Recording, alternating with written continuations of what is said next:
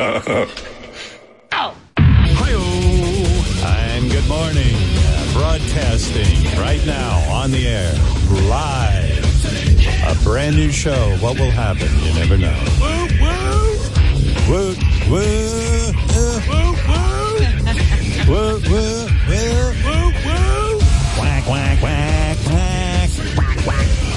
Hey-o. I'm shot out of a cannon right now. That's right.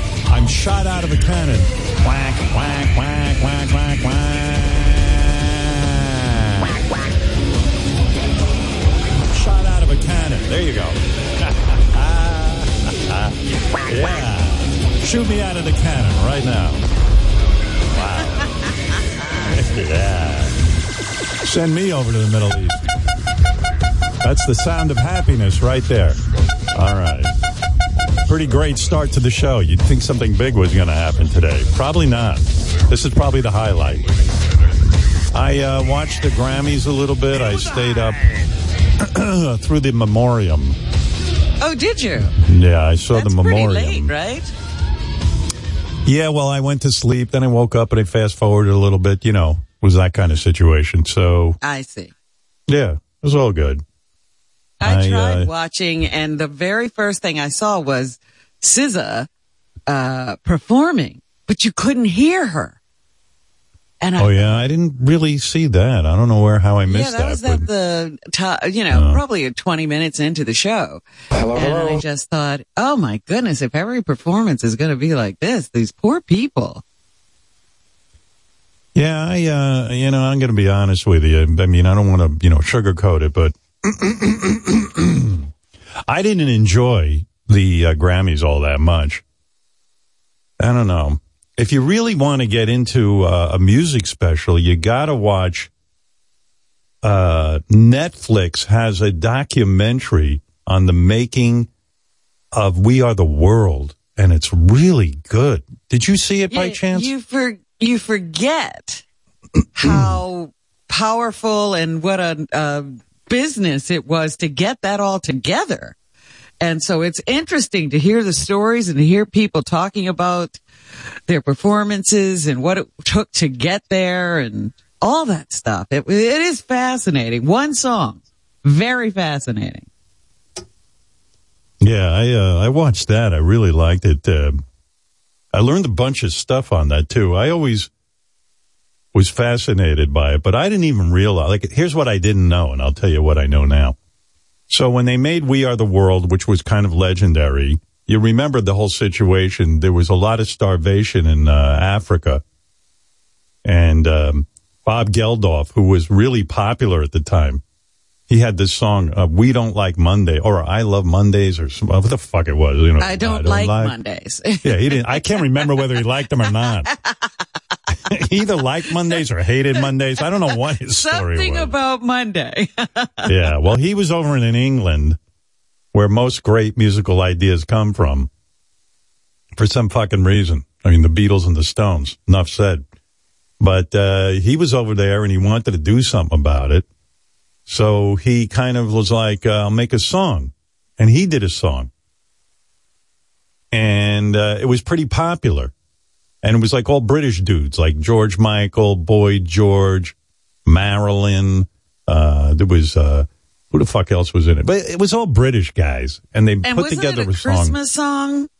Did Yeah, it was something like- Christmas at all, or after all, or something. Yeah, like in Africa where people are starving, do they know it's Christmas? And I don't even think they're Christian there, right? They have some other religion. But anyway, No, this there, there are a lot of Christians there. on there. I don't know Remember anything all about the it. colonization? I just know I'm not going there because there's too many wild animals, and I don't want to see lions. I don't like. I he doesn't like Mondays. I don't like lions running around in the street. Anyway, uh, I don't like lions. That's my song. So Bob Geldof, who didn't like Mondays, yeah, that's confirmed. He does not like Mondays, and I kind of agree.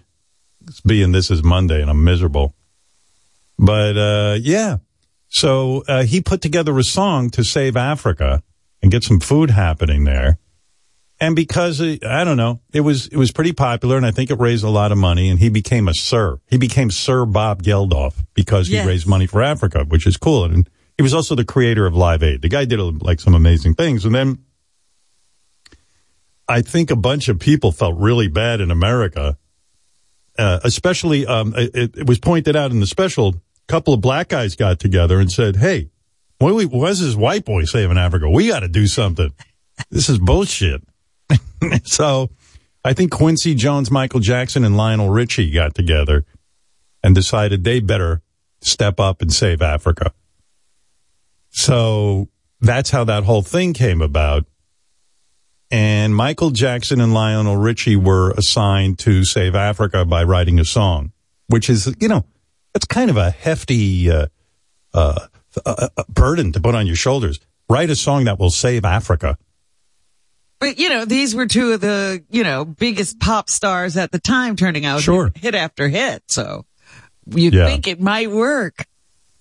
I got to say, I mean, everyone respects Michael Jackson musically, but I got mad respect for Lionel Richie, especially watching Oh, the special. That dude is awesome. I mean, really just an awesome guy. I mean, not only can he, not only did he write a bunch of hit songs for the Commodores, then he had a solo career, and I mean, now Well, he's for on. a lot of other people too.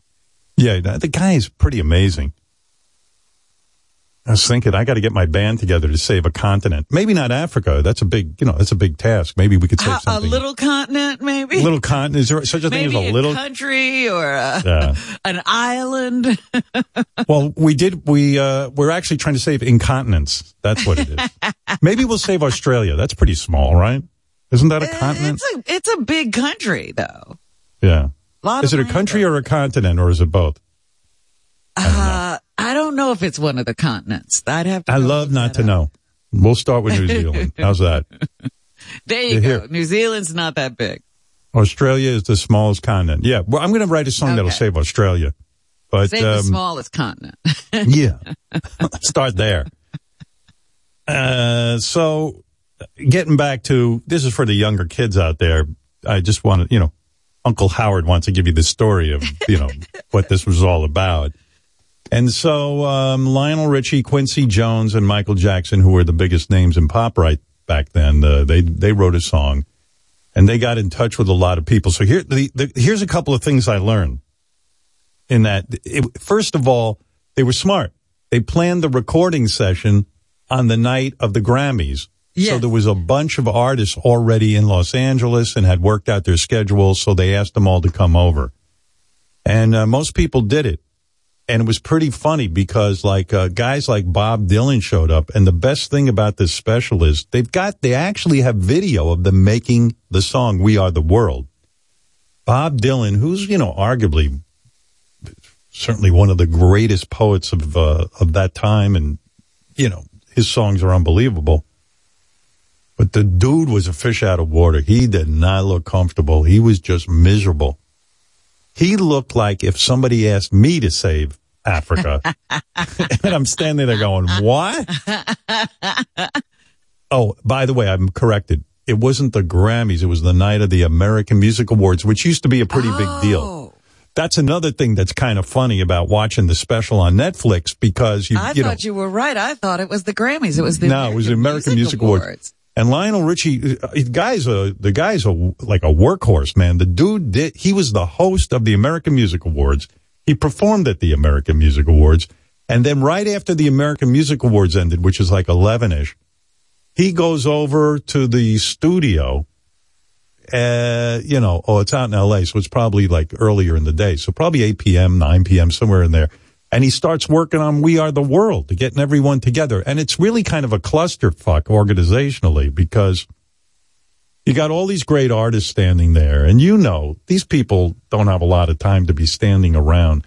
And so they're begging everyone, please be patient with us. We're writing a new, you know, the song's written, but we got to figure out who's going to do what. We got the arrangements. It was fucking unbelievable. So Bob Dylan, it's like five o'clock in the morning. It's almost sunrise. He hasn't done his part. He's doing it. He can't get the fucking song out. He he goes over to Stevie Wonder, who's a perfect mimic. Stevie Wonder's a mimic, and Stevie Wonder starts singing to Bob Dylan as Bob Dylan, teaching him how to do the song, as Bob That's Dylan. my favorite part. My favorite Me too. part is that That was that was my favorite part too. So I, I it sticks in my head. I, I was like, oh, I got to talk about that. That is crazy. So like Stevie Wonder sitting at the piano, he goes, Bob, we are the world, we are the children. he sings, and then Bob goes, He oh, okay. like Bob. they made it okay for a nervous Bob Dylan. yeah. I after watching it, I was like, I wonder if Bob Dylan really wrote and recorded those songs. Maybe he's an imposter. Maybe You think he's a fake now? he might be a fake Bob Dylan or something. He couldn't even get the thing out. Then I learned another thing. Paul Simon said something real funny. He says, if a bomb lands on this place, John Denver is back on the top of the charts. There was every big star there. It was unbelievable. And what was even more interesting was the people who were sort of currently hip at that time and now really aren't around as much. Like, uh, I saw Kim Carnes. Remember her? She had that hit, Yes. um, Bette Davis Eyes or something. Betty was that her? Eyes. Yeah. and uh, she was there. But like you know, at the time, she was a big deal. And then then I learned Sheila E. at the time was a big deal, but she was dating Prince, and they she felt used. It was really interesting. She goes, "I think they had me there, so I'd lure Prince in." Right. And when Prince didn't show up, I felt like, oh wow, they didn't have me sing a solo. It was kind of uh, insulting, and I felt pretty bad for her watching that. But it was very interesting. And then Prince is, was such a kook. They kept begging him to come over and uh, you know be a part of this thing. Excuse me. yeah, yeah. You know, they kept begging the guy to come and do something, you know, sing, do, you know, he's Prince and he was the Play, biggest do star. Something. Yeah. So he goes, no, no, no, man, I couldn't possibly sing in front of all those people. You know, all his usual bullshit. He's a genius, but what are you going to do? He says, what I would like to do is a guitar solo in another room where no one can look at me. Right. And they were like, uh, dude, we already have the music. We don't need a guitar solo. We need you here to sing. And he goes, no, no, no. So he never showed up to help Africa. right. Yeah. Yeah. He was a prince. And, uh, and there were some other great things like Al Jarreau. He, he was there. And you were like, wow, Al Jarreau was on We Are the World. Yeah, you forget that, but he was. And I guess he, the, the night had gone late and he drank so much wine that he was having trouble getting his part out. And, oh, geez. and then like the night is, at a moment like that. it was fascinating. I mean, it's, I- what, what I'm trying to say is watch the special on Netflix. It's really good. I mean, if you, you really want to see some great moments, uh, is crazy. And then like they had a couple of people like Bruce Springsteen now talking about the night. yeah. And then they go, then they flash back to Bruce Springsteen then, and they had a couple other people being interviewed. And it was, uh, it was pretty great. I for, I'd forgotten Billy Joel was there. Billy Joel was oh, there. yeah. It was a great, uh, night. But And some people aren't around anymore either, like Tina Turner and Yeah. And uh yeah, it was it was very cool.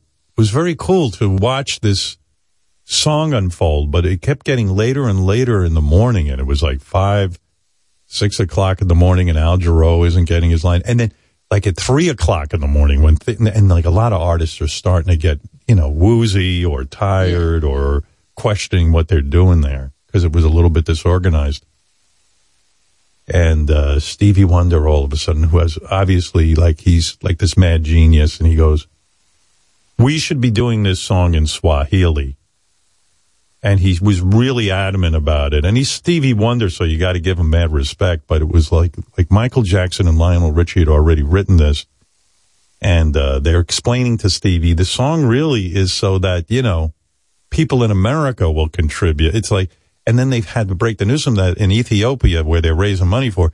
They they don't speak Swahili. they don't speak And- that. I think that fi- Yeah, I think they finally got through to Stevie Wonder that they don't speak Swahili in Ethiopia. And so he let go of that. And then it took so long to convince Stevie that there wouldn't be any lyrics in Swahili that Waylon Jennings said, look, man, I don't, I don't sing in Swahili. And he left. he split. Hey, listen, they could have had uh, complete anarchy and everyone could have walked out at that point. But That's true. yeah. But wait, man, what a special! And I was watching the Grammys. I it's sad I didn't get the same feeling about music that I did with the We Are the World special, but uh, but I thought it was cool seeing Bruce Springsteen and and and it was weird too. There was a guy on there, old guy, talking about what it was like in the studio, and I don't know. I didn't, they didn't flash his name up. I didn't, it was Kenny Loggins, and I was like, "Oh man!" You didn't It- recognize Kenny I didn't. Rec- did you recognize him? I didn't recognize him. Well, I had to take a long, long look. But, you know, he's still rocking the long hair. It's all gray. yeah, I guess so. and um, the other interesting thing was they were interviewing Cyndi Lauper, and this is fascinating. And it shows you how you got to think for yourself. It's a good lesson I learned. Uh, Cyndi Lauper's management said to her, because they sent a demo to uh, Cyndi Lauper, and uh, they said, listen, we don't think you should be doing this. This song's not going to be a hit. Ugh. and she was pulling out of the thing and she was at the American Music Awards and Lionel Richie pulls Cyndi Lauper backstage and says, look, I really think Cyndi, you should be a part of this. This is really important. And she listened to Lionel Richie, much to her credit. And uh, she showed up that night, and you know that performance is so she lifts that Oh, whole yeah. song, Cyndi Lauper. Yeah. She's unbelievable, and it's great when they were doing the recording. They were doing. They got to Cyndi Lauper's part, and the microphones were all fucked up. They couldn't. They were using the most expensive equipment. They were over at A and M Studios, and they can't figure it out. Cyndi Lauper singing this beautiful thing. They're like, "Sorry, Cyndi, there's just all this noise in your microphone, and it's not being recorded properly." And blah. They realize it's her bracelets. She, the girl, wore so much jewelry. She's dancing around and shaking it up, and she's fucking up the whole sound. There's all these bracelets in the back. So, uh, And as a recording artist, she should know that, right? I guess I don't know. They figured it out though, thank God, because her performance was amazing Yeah. on that thing. Yeah. And, it, and as you said, it was interesting who wasn't there too. Like um, like Madonna didn't participate, and um, Prince, I told you, Sheila E. felt used. There was you know there was people who were noticeably absent. Well, Sheila E., they said leave your ego at the door. yeah, that's true. But she felt like, wow, what am I doing here? And then it dawned on her one day. Every every couple of minutes, you're like, hey, call Prince and see if he'll come over. I get it. Huey Lewis was a monster in that thing too. Had to come up with a harmony real quick, and he, uh, what a musical talent that guy is.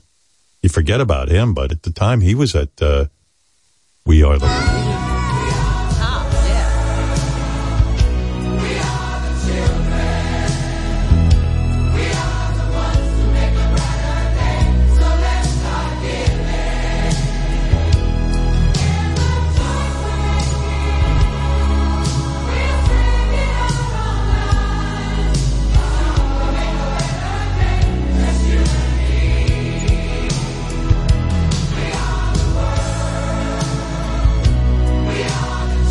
Gives me the chills, that song. It really does. It's so beautiful. Like, uh, what a night in rock and roll. And it's crazy. Lionel Richie was talking on that thing about how uh, Michael Jackson doesn't know how to write music in terms of the traditional writing down songs.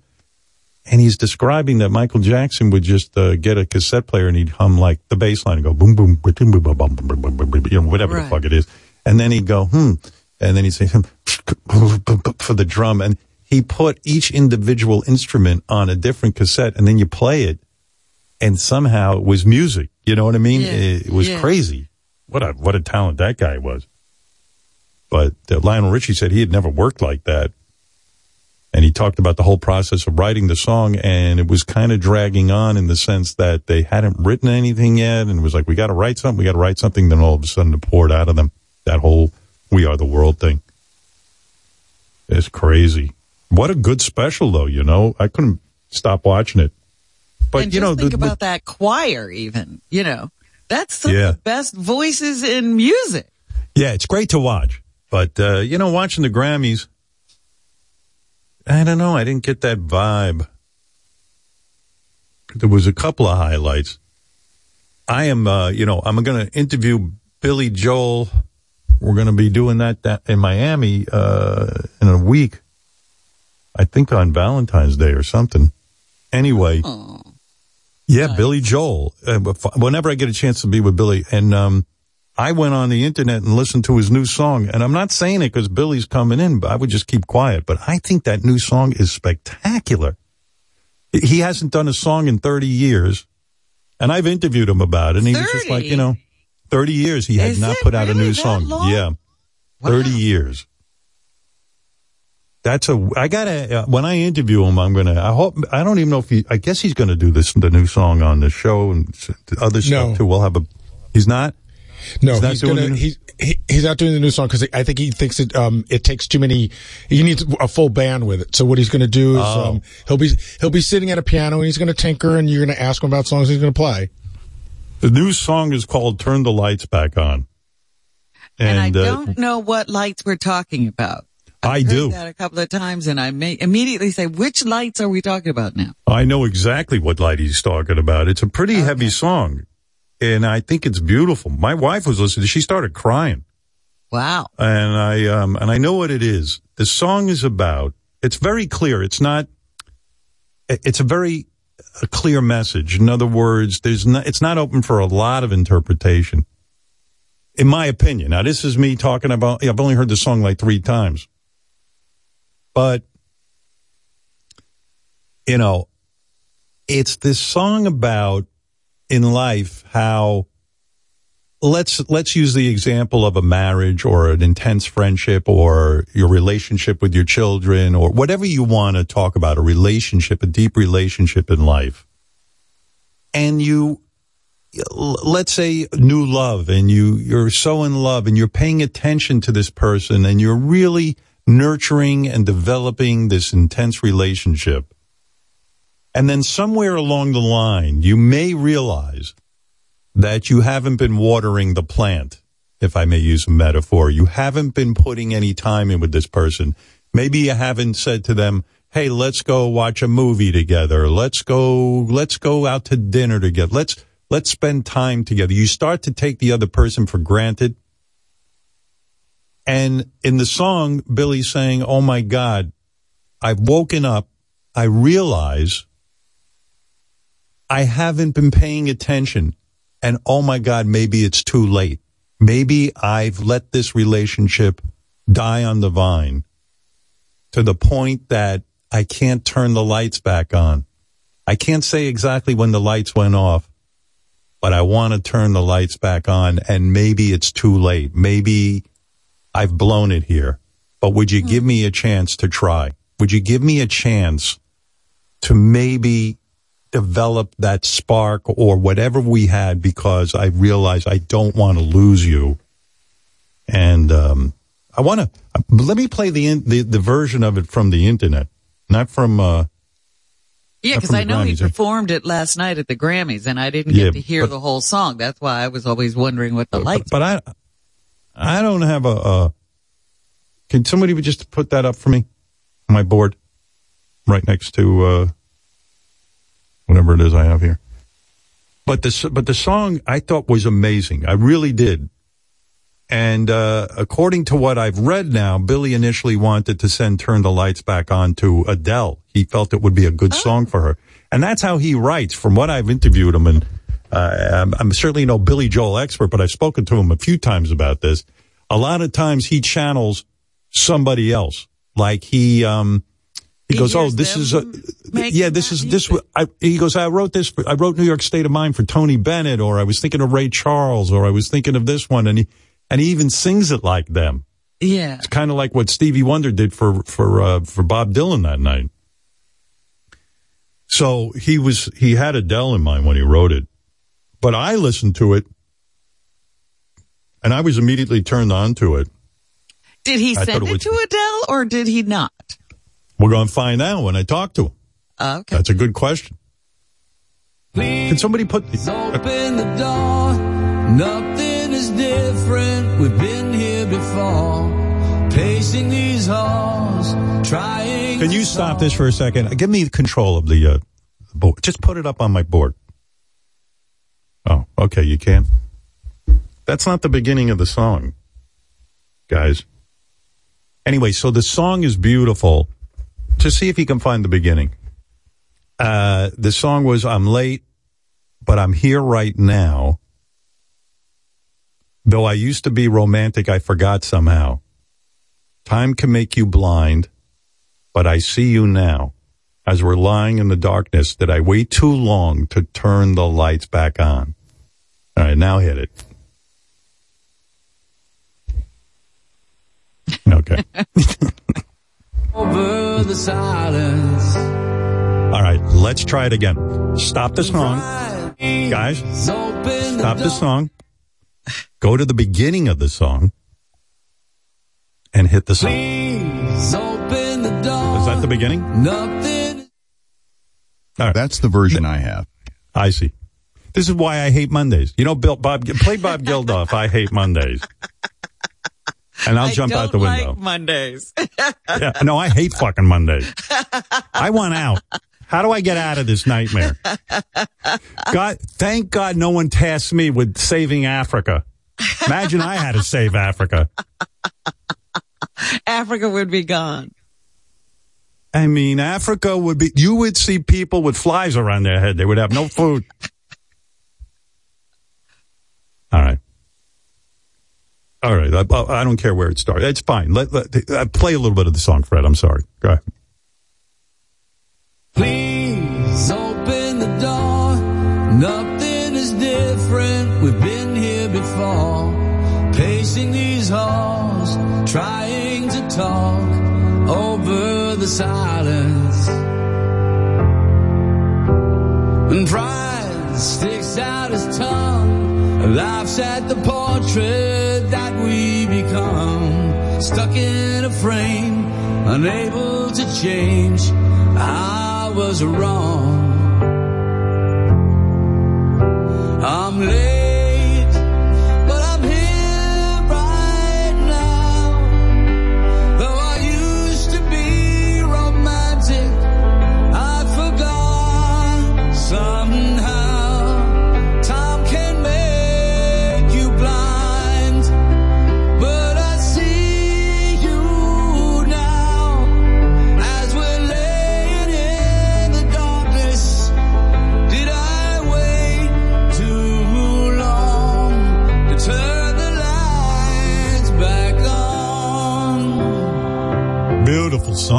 It gets me, man. Here, stuck on a hill, outsiders inside the home that we built. The cold settles in. It's been a long winter of indifference. Voice sounds And great, maybe too. you love me, maybe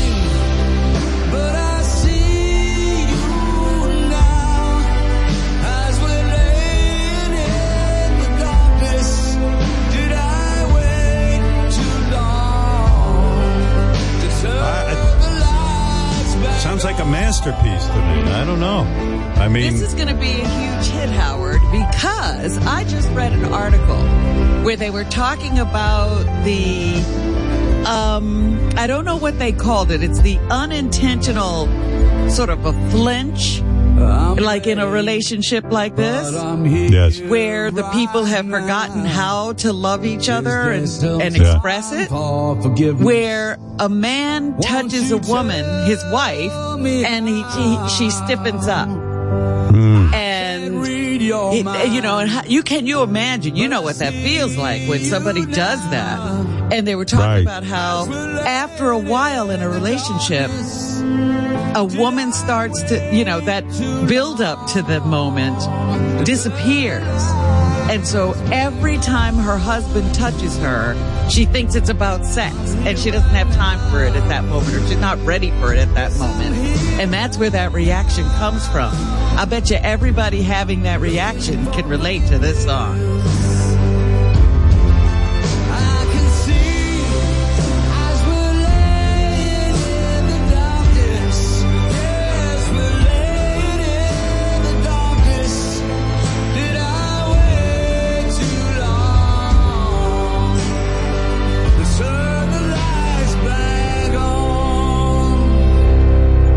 You know, for me, it's so universal. It could be a father and a son. It could be a million things.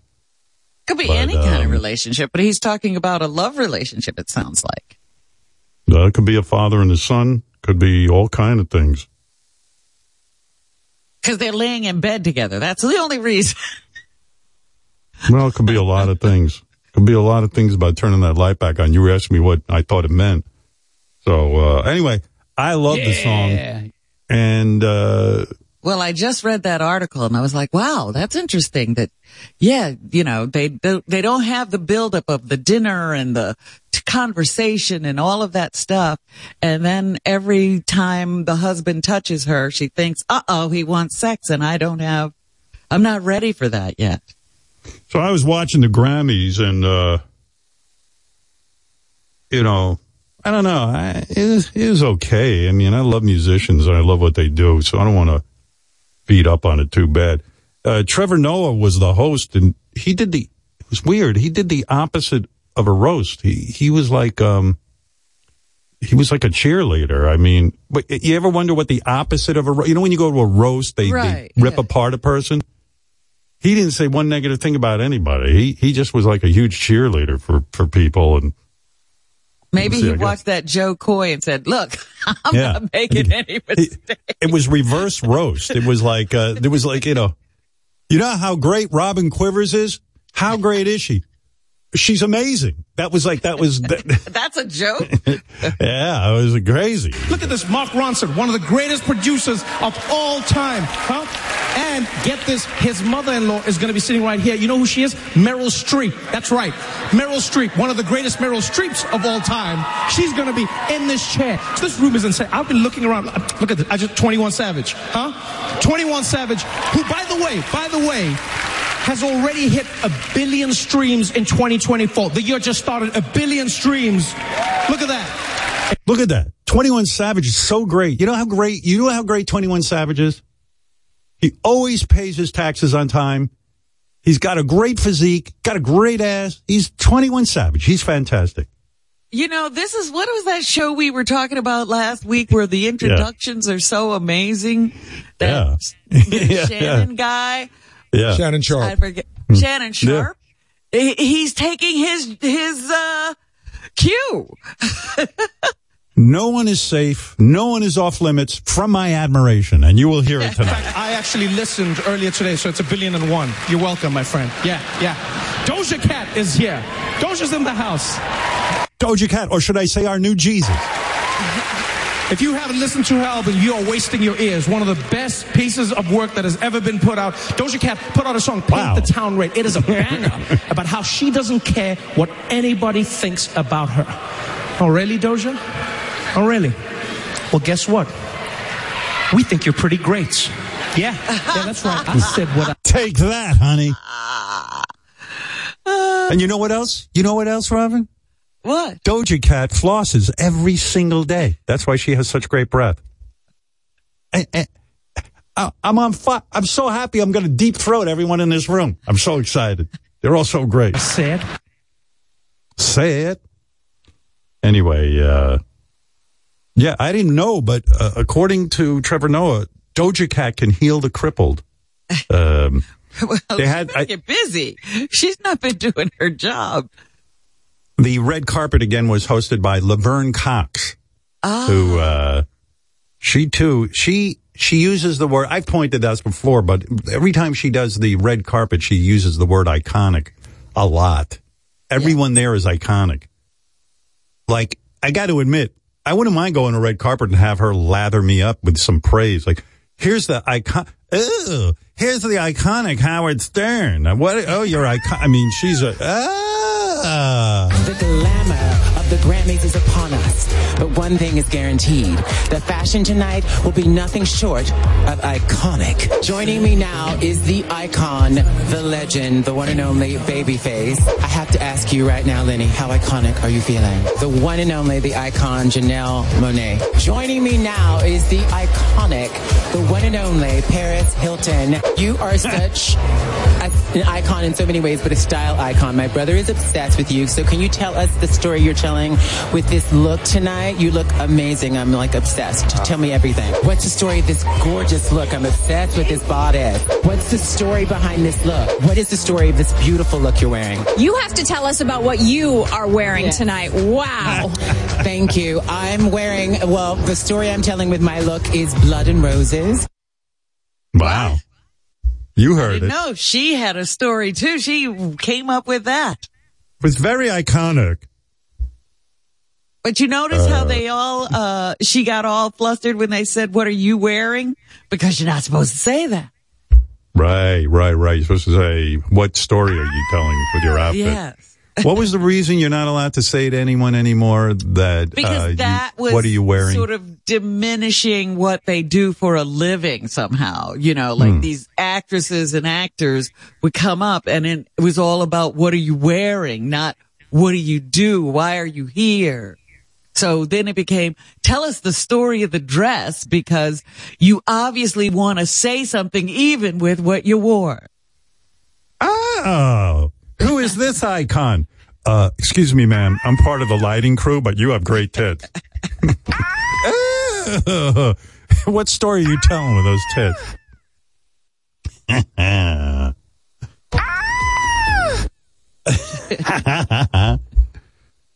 uh, a lot of the, um, a lot of the new music, again, I'm an old fart. You know, I, I just celebrated a very ancient birthday, so, but a lot of it seemed Wait, like a wait a minute. You know what was the most amazing thing to me? We're older than the Grammys. Yeah, I saw that. I saw that. Yeah. 66, 66th annual Grammy. And I was you like, might not want to keep I'm repeating older that. than that. A lot of kids are tuning out now and realize our youthful sound doesn't isn't reflected in our actual age. Um, yeah, so yeah, so a lot of it was like um, like the artist Dua Lipa, who's very very good looking, fun to look at, but I found that um, it was more like a Broadway show. I don't know. I'm, yeah, there's a lot of production. a lot of production value there. Yeah. Um, but you know, listen, I, I like musicians. I love what they do, and, and they're so fucking talented. But Jesus Christ, Well, Dua Lipa was, I think she's the one. She was having a good night and a bad night all on the same night because she's in a new movie with, uh, the guy who plays Superman and it was a Disney movie and it only made $18 million at the box office and Right. they paid, they spent 200 million making it. yeah, So that was a bad thing. And I guess, you know, being at the Grammys was a good thing because that's where she's really supposed to be. She didn't make much of the box office. I like seeing Tracy Chapman. I saw her on the Grammys, and uh, Yeah. again, I didn't get to see the whole thing, but uh, but I was kind of disappointed. I don't know who Luke Combs is. He's a country guy. Seems like he's a pretty talented dude, but I guess he released a version of Fast Cars. You know, Yeah, introduced it to a new audience. And so, Yeah. So they sang it together, but I would have preferred Yeah. to hear Tracy Chapman singing that on her own. I thought she got kind of fucked up from him joining in, but that's just me. really? Yeah.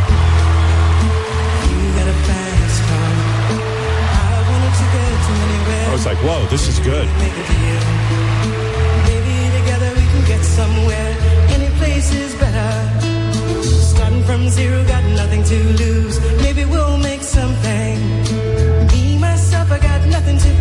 I'm like, oh, this is really good. And she's older now, and it takes on more meaning. And, and then all of a sudden, this dude shows up.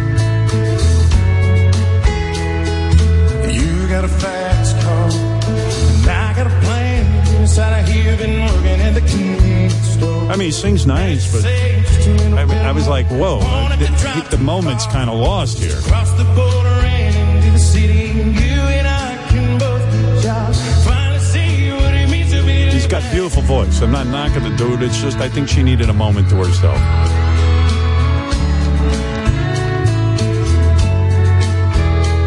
See, my old man's got a problem.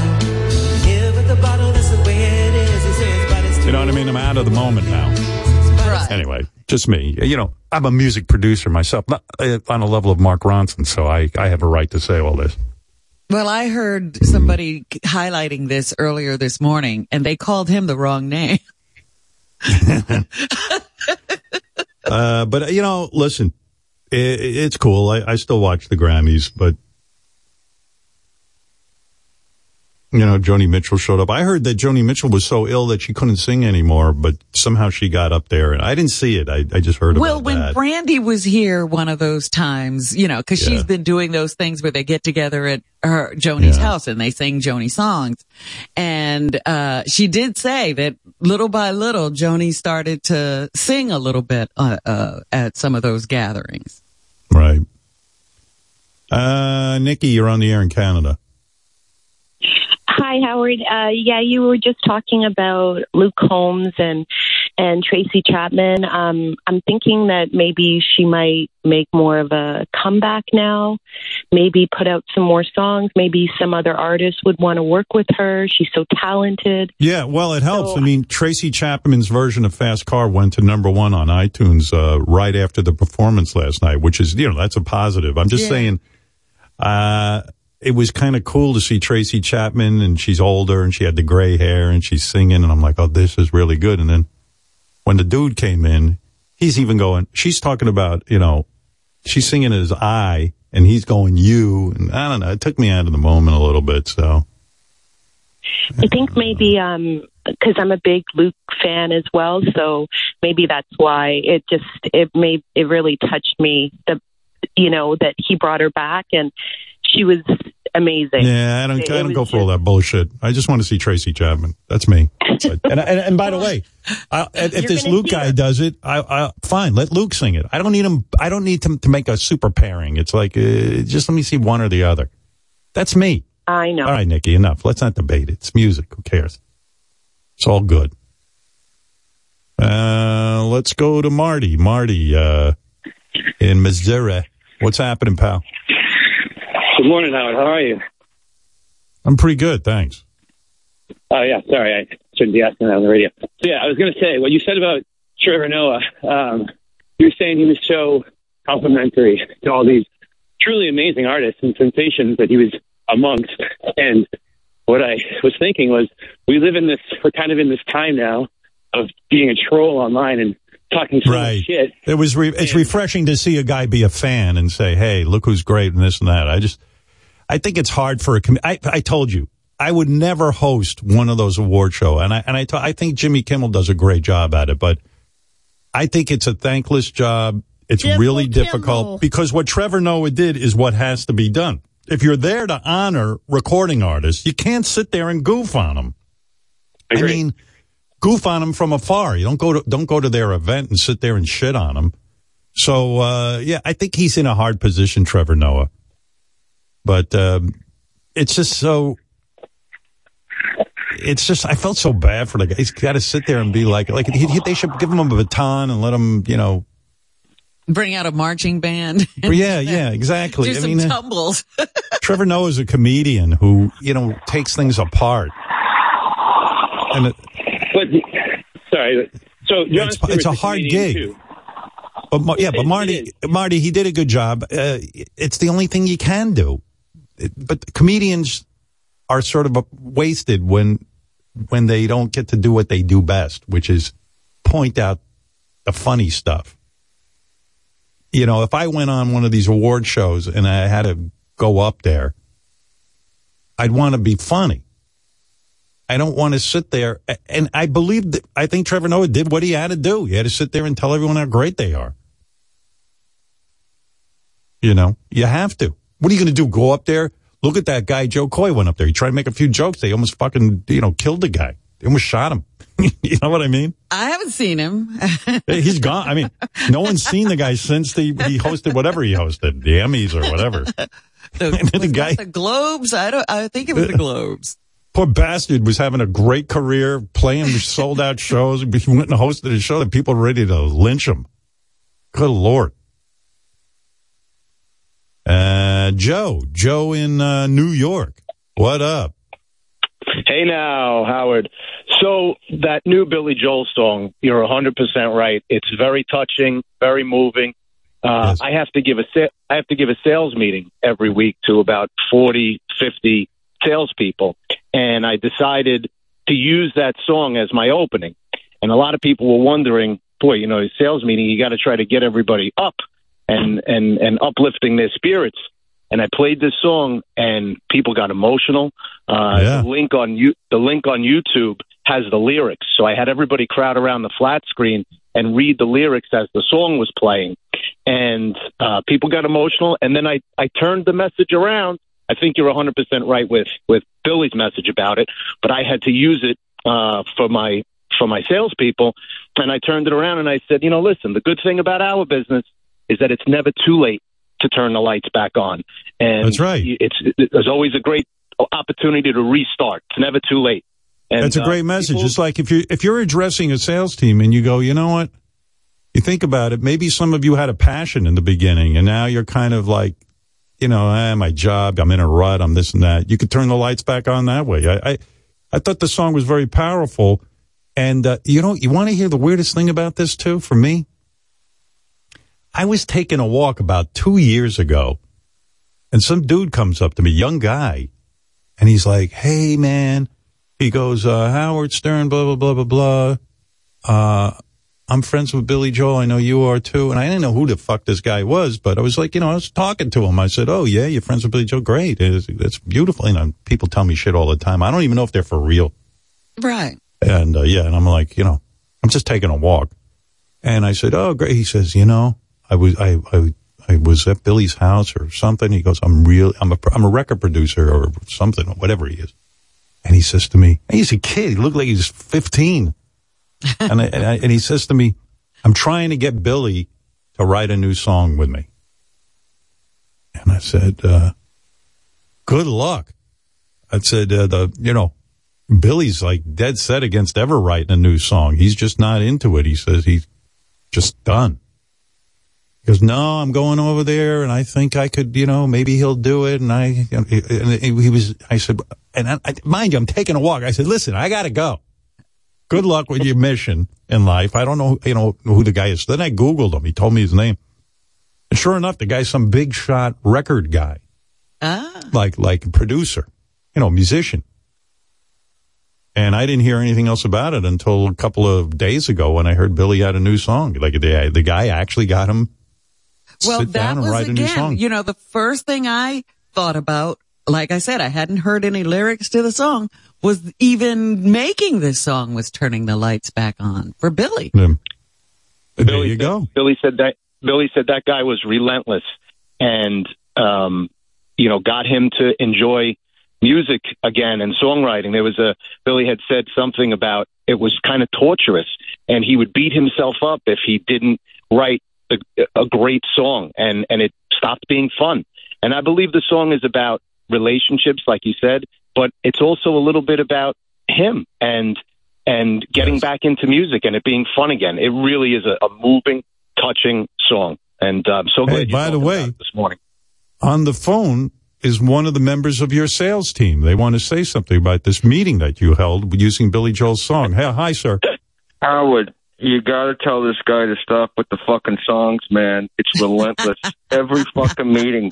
I lost a lead client because you were playing the song. It's enough. We sell right. tampons. We're not curing cancer. Jesus Christ. Oh, you guys are tampon salesmen. I didn't realize that. All right, thank Yeah, you. extra super absorbent, the best you'll ever find. You could soak up a lake with these tampons. But Christ, I mean, it's enough with the kumbaya shit. It's a beautiful. All right. All right, Joe. There, there you go. Good Yeah, job. That's my top. That's my top salesman.